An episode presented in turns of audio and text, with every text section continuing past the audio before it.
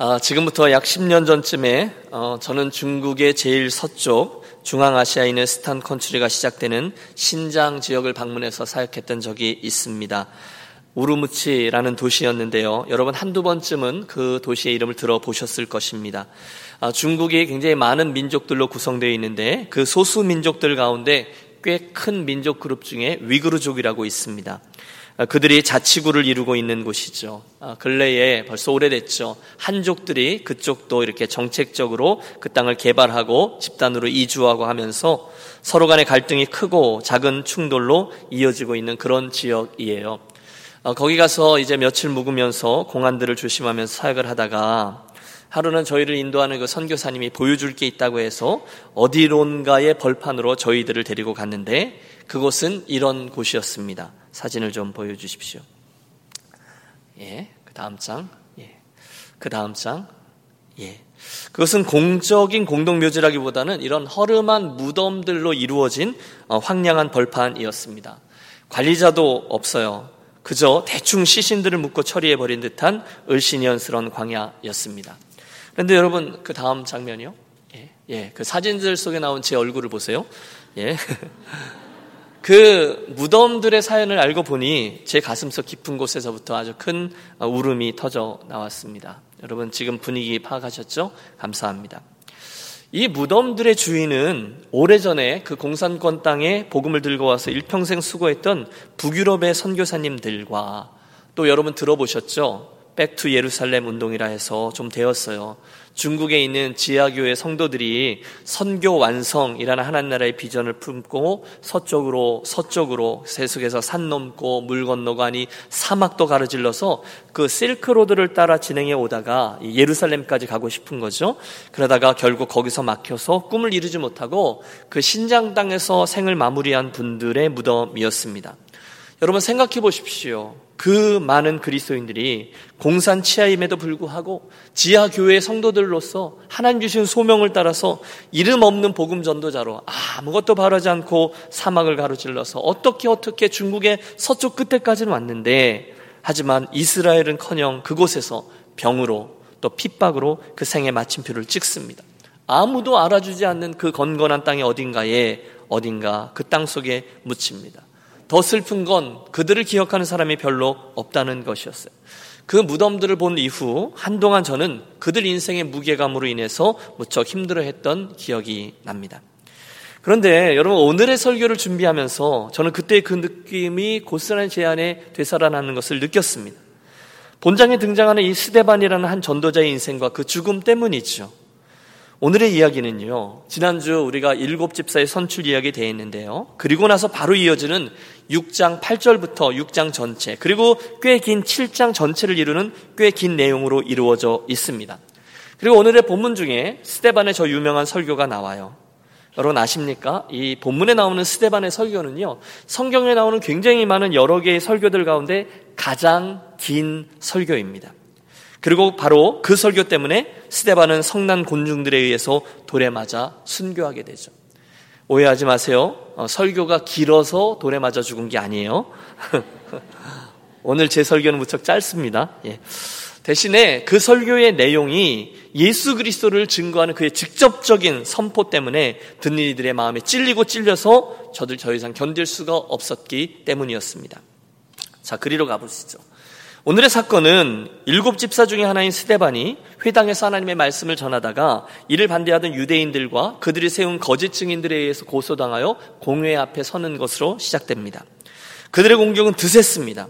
하지만 스데반 역시 만만치 않았죠. 그는 성령과 지혜가 충만했던 사람이고 히브리 역사와 헬라적 사유를 습득한 뛰어난 학식의 소유자였습니다. 그의 영성은 말할 것도 없죠. 자연히 문제가 생깁니다. 그의 설교를 통해서 자신들의 죄와 허물이 지적을 당하자 듣고 있던 유대인들이 참다 참다 더 이상 견딜 수 없게 된 겁니다. 그래서요, 우리가 7장의 54절에 보면 그들이 이 말을 듣고 마음에 찔려 그를 향하여 이를 갈거늘 여러분 이해가 되시죠? 이를 갈고 마음에 찔리고 57절에 보면 이제는 큰 소리를 지르며 귀를 막고 여러분 그 장면을 상상해 보세요. 스테반이 설교하는데 귀를 막고 그의 설교를 듣기 싫다고 소리를 지르고 일제히 그에게 달려들어 성 밖으로 내치고 돌로 쳐 죽입니다. 결국 스데반은 그날 순교자의 반열에 오릅니다. 자, 여러분 우리가 사도행전을 열면서 매주 반복해왔던 작업이 있습니다. 이 말씀 속에 나오는 그 교회와 또 성도들의 원형적인 모습을 보고 우리가 그것을 배우자는 것이었어요.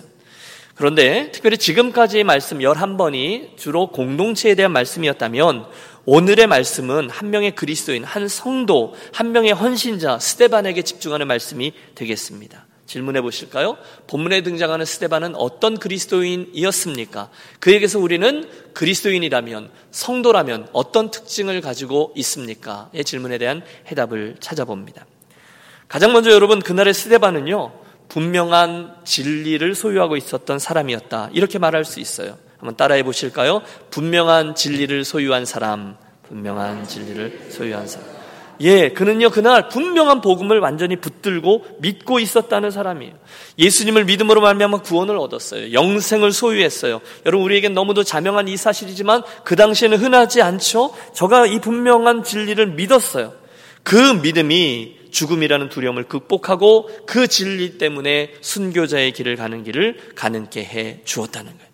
비록 지금 저 군중들은 나를 조롱하고 또 나는 어, 나를 이렇게 핍박할 것이지만 나는 내 인생의 주인이신 예수께서 하늘에 나를 영접해 주실 것을 믿는다. 스테반의 분명한 믿음이 있었다는 거예요. 그래서 그가 담대히 이 진리를 외칠 수 있었죠. 그러자 진리를 거절하는 이들이 참지 못합니다. 더 이상 그의 설교를 듣지 않으려 큰 소리를 지르고 귀를 막고 악한 일에 일제히 하나가 되어 달려들어 그를 붙잡아 성 밖으로 끌고 나가 내칩니다. 여러분 중동 지역은 아직도 그 투석형이 있습니다. 어, 살인을 그렇게 저지르는 거죠. 하나 둘 그 투박한 돌들을 들어 그 하나님의 종을 향해 던집니다. 여러분 저의 이마가 함몰되고 치아가 부서지고 온몸이 으스러져 가며 고통 속에서 기도하는 장면이 오늘 모습이 오늘 기록되어져 있죠. 그가 기도합니다. 주 예수여 내 영혼을 받으시옵소서. 잔인한 사람들의 돌팔매질이 계속되고 그는 마지막으로 온 힘을 다하여 외칩니다. 주여 이 죄를 저들에게 돌리지 마옵소서. 그리고 아무 말이 없습니다. 그게 그의 마지막 모습이었어요. 여러분, 그날 스데반은 진리를 외치던 중에 악한 모함을 당해 억울한 죽임을 당합니다. 그를 모함했던 이들은 세상에 미련한 것이라 조롱하며 그의 죽음을 당연한 것으로 여겼습니다. 어쩌면 그 뒤에 회심의 미소를 짓고 있는 사탄이 서 있을지도 몰라요.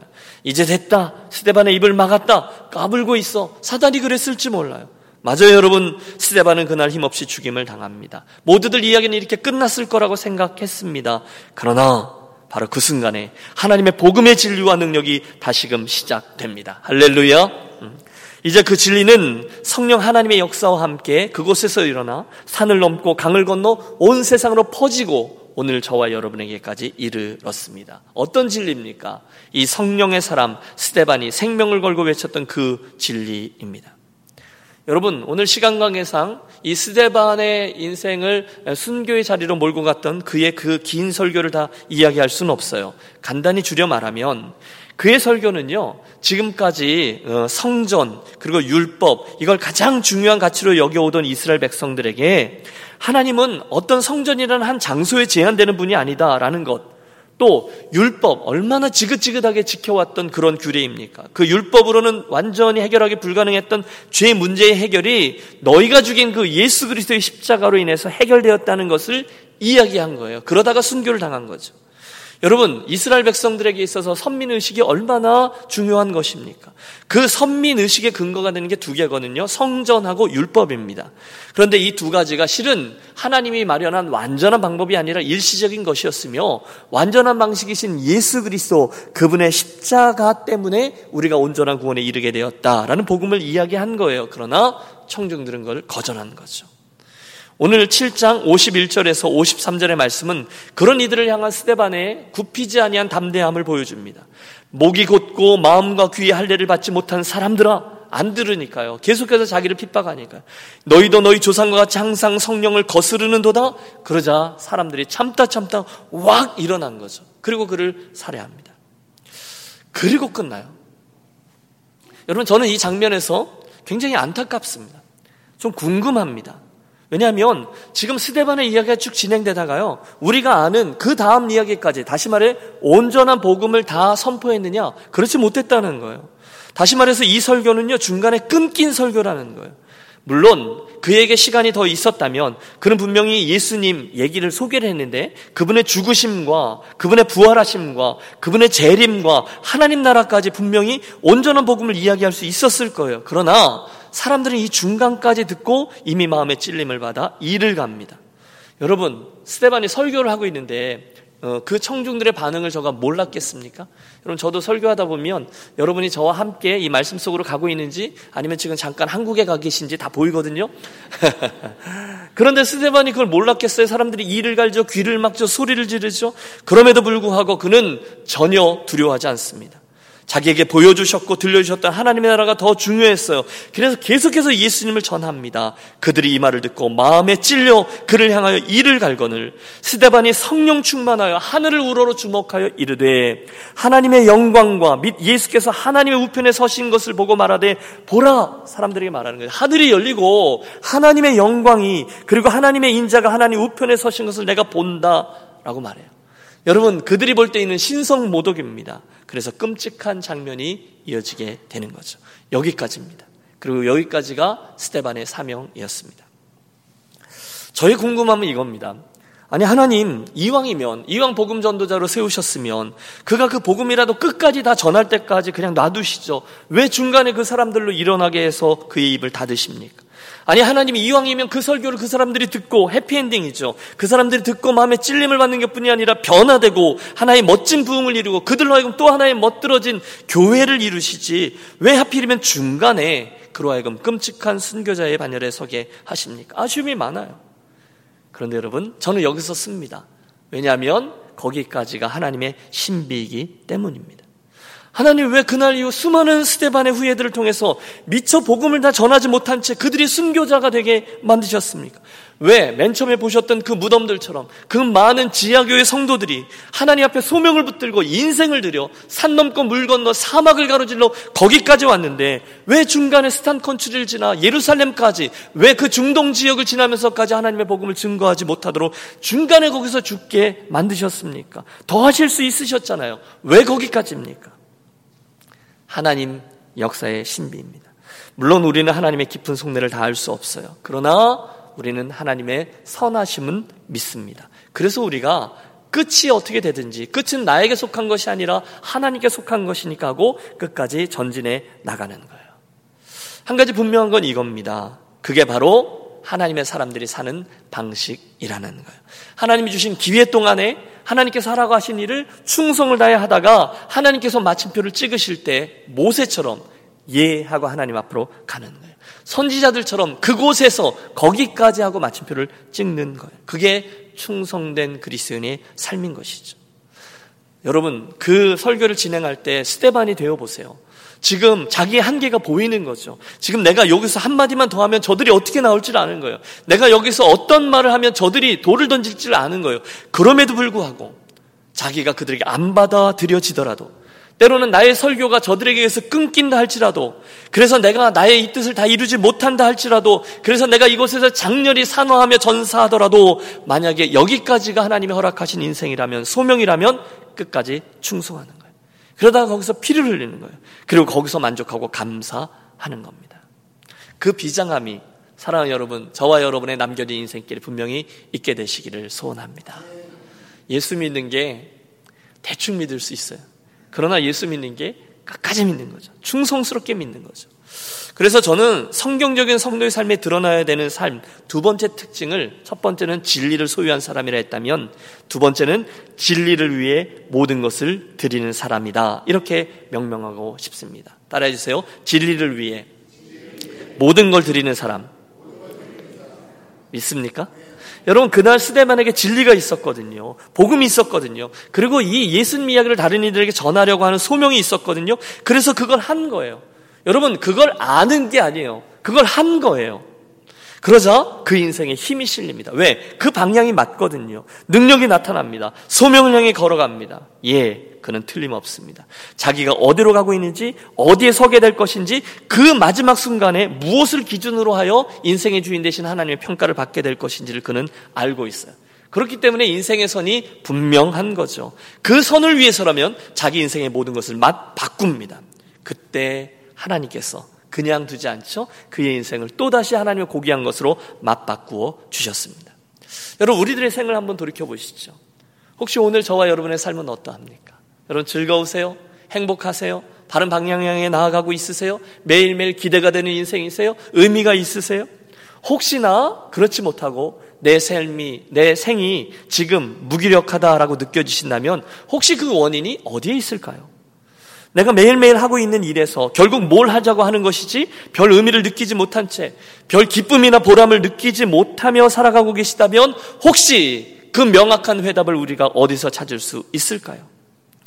여러분, 비록 우리가 누구에게는 잘 말하지 않아요. 하지만 우리가 정직하게 대면하기 어려운 질문이 하나 늘 있습니다.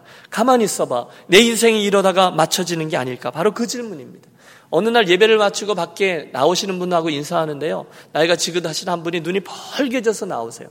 왜 그러시냐고 물을 수도 없고 안 물을 수도 없고 무슨 일이 있나 하고 그렇지만 조심스럽게 물었더니 예배 도중에 하나님이 도전하셨다는 거죠. 내 인생이 이렇게 가다가 끝나버리면 하고 말을 잊지 못하는 거죠. 하나님 앞에 무엇인가 거룩한 불만족이 있다는 거예요. 바로 그 질문입니다. 그러면 인생이 별로 살맛이 안 나는 거죠. 무엇 때문에 이렇게 아웅다웅하면서 해답이 주어지지 않아요. 소명이 주어지지 않았어요. 물론 알아요. 여러분 성경을 보십시오. 우리에게 자명하게 드러나 있는 하나님의 뜻이 있습니다. 우리에게 보여주는 결승점이 있습니다. 그 라인이 분명해요. 하나님의 뜻이 어디 있는지 모르겠어요? 거짓말입니다. 여러분 성경을 보십시오. 우리를 향한 하나님의 뜻은 자명하게 드러나 있어요. 그걸 내가 아는 것에서 그치지 않고 취하는 거죠. 그리고 그대로 살아가는 거죠. 본문을 보세요. 그런 우리의 인생이 참으로 가치 있게 변화된 한 순간이 있었습니다. 그에게서 배우는 거죠. 그는 그날 가장 가치 있는 예수 그리스도 그분을 위해서 자기의 가장 소중한 것을 내어 놓았다는 거예요. 자기에게서 가장 소중한 생명까지도 진리를 위해 내어 드렸어요. 저는 확신합니다. 시인 윤동주가 십자가라는 시에서 예수님의 그 십자가를 가장 끔찍한 자리이지만 가장 행복한 자리였다라고 해석했던 것처럼 그날 스테반은 가장 고통스러웠지만 가장 행복한 자리에 서 있었다는 것을 말입니다. 물론 어떤 사람은 손가락질 할 수 있습니다. 그게 뭐예요? 그는 아직 젊었고 그의 피 흘림은 헛된 것 아닐까요? 그의 설교를 듣고 한 사람이라도 두 사람이라도 변화됐든지 그들 중에 교회가 생겨졌든지 그런 게 아니었거든요. 그러니까 그의 인생은 헛된 게 아니었냐는 거예요. 그의 죽음은 헛된 것이 아니었냐는 거예요. 아니요. 그 이후의 역사를 통해 알 수 있듯이 하나님은 그의 충성과 헌신과 피 흘림을 당신 복음의 하이웨이로 삼아 결국 세계 선교의 물꼬를 트기 시작하셨습니다. 특별히 많은 학자들이 공통적으로 지적하듯 그 현장에 서 있었던 사울이 받았던 그런 충격은 두말할 필요가 없는 거죠. 사랑하는 여러분, 오늘 저와 여러분은 하나님 앞에서 어떤 성도의 삶을 살아가고 있습니까? 과연 저와 여러분은 우리들 인생의 주인 되신 하나님 앞에 섰을 때 제가 잘 쓰는 말이잖아요. 그분이 카운트 할 만한 일들, 그분이 인정하실 만한 일들, 그분이 상급으로 맞바꾸어 주실 만한 일들을 얼만큼 하면서 오늘을 살아가고 있습니까? 얼만큼 하셨습니까? 앞으로 어떻게 사시겠습니까? 여러분 함께 기억하고 싶습니다. 우리 애들에게 남겨져 있는 믿음의 길, 그 시간은요, 그 의미 있는 시간은요, 그 시간의 양이 아닐 거예요. 시간의 길이가 아닐 거예요. 그 시간의 질일 겁니다. 퀀티티가 아닐 거예요. 퀄러티라는 거예요. 여러분 그러므로 스테반이 오래 살지 못했다고 해서 우리가 걱정할 필요가 없어요. 그의 삶의 질이 퀄러티가 하나님 앞에 복된 것이었기 때문이죠. 여러분 오늘 진지한 그리스도의 제자로 살아가다가 결승점에 이른 스테반을 보며 무엇을 느끼십니까? 저는 이런 그림이 그려져요. 많은 사람들이 지금 예수를 모른 채 예수를 부인하고 멸망을 향하고 있는 그 순간 그는 그 낭떠러지에서 자기 인생을 들여 온몸을 맞고 서 있는 거예요. 야, 비켜, 비켜. 밀려서 너도 떨어져. 사람들이 막 어리석다라고 얘기하지만, 하지만 하나님은 그의 그 거룩한 행동, 그의 거룩한 충격을 통해서 또 한 번 당신의 마음을 저들에게 보여주셨습니다. 사랑하는 여러분, 저와 여러분에게 남겨진 인생의 단한 번의 찬스임을 우리 압니다. 우리는 모두 다 예외 없이 하나님 앞에 서게 될 것입니다. 여러분 동의하시죠? 죽는 것은 두렵지 않아요. 하지만 그게 그리스도인이에요. 하지만 그 주님 앞에 섰을 때 혹시 악하고 게으른 종아 이렇게 이야기를 들을까봐 그게 두렵습니다. 여러분 대충 예수 믿는 분이 아니 계시길 바랍니다. 예수 믿는 것은요 우리들의 인생을 넣고 운명을 놓고 생명 전체를 내어놓고 그 예수님과 그 진리를 사내는 거죠. 밭에 감추어져 있는 보화를 발견한 순간 얼른 묻어놓고 집에 가서 자기 집에 있는 모든 재산을 팔아 그 밭을 사내는 거예요. 왜? 그게 훨씬 더 귀한 보배니까요. 태양을 보았거든요. 그러니 집에 있는 촛불은 연연하지 않는 거예요. 가장 중요한 그것을 보았거든요. 오늘 스데반의 순교는 그걸로 설명될 수 있는 거죠. 가장 귀한 예수 그리스도, 나를 위해 모든 것을 주신 생명 남기신 그분의 진리를 내 인생과 맛 바꾼 것입니다. 여러분, 혹시 부담을 느끼시는 분 그, 계십니까? 기억하세요. 초대교회 일꾼 스데반은요, 오해하지 마십시오. 목회자의 모델이 아닙니다. 선교사의 모델이 아닙니다. 그는 소위 말하는 평신도의 모델이에요. 그의 직분이 뭐죠? 자, 각오하세요. 여러분, 저와 여러분을 향한 우리 하나님의 기대와 욕심이 그만큼 높다는 것을 기억하시면 좋겠어요. 그분의 기대를 낮추지 마세요. 여러분, 이건 같이 망하는 길이잖아요. 대신에 우리들의 기준 설정을 대신하는 거죠. 하나님 우리를 향해서 그만큼 욕심을 내시거든요. 그만큼 기대하시거든요. 그만큼 저와 여러분에게 가능성이 있다는 것이죠. 자, 그래서요. 세 번째 특징으로 나아갑니다. 그 순간 어떤 일이 일어났는지 54절과 55절에 나와 있습니다. 54절, 55절 함께 합독합니다. 그들이 이 말을 듣고 마음에 찔려 그를 향하여 이를 갈거든 스데반이 성령 충만하여 무엇이 충만해요? 성령 충만하여 계속 있습니다. 하늘을 우러러 주목하여 하나님의 영광과 및 예수께서 하나님 우편에 서신 것을 보고 말하되 보라 하늘이 열리고 인자가 하나님 우편에 서신 것을 보노라 한대 할렐루야. 여러분 그날 스데반이 성령 충만했다는 거예요. 당연하죠. 성도에게는 성령이 있으니까요. 그리고 그분의 은혜로 하늘을 우러러 주목했다는 거예요. 하늘의 영광을 보았다는 거예요. 주님을 보았다는 거예요. 여러분 성령 충만했던 스테반이 어디를 보았다고요? 하늘을 보았어요. 우러러 보았다 그랬어요. 여기는요, 성서 원어상 그냥 본 게 아니에요. 이렇게 있다가 이렇게 본 게 아니라 그가 주목하여 관심을 가지고 거기 있는 뭔가를 집중하여 본 것입니다. 무엇을 보았죠? 하늘이 열린 것을 보았어요. 하나님의 영광을 보았어요. 오, 하나님 저에게 하나님 우리 유니온교회 가족들에게 예배드리다가 하늘이 열리게 되는 축복을 허락해 주시기를 구합니다. 예?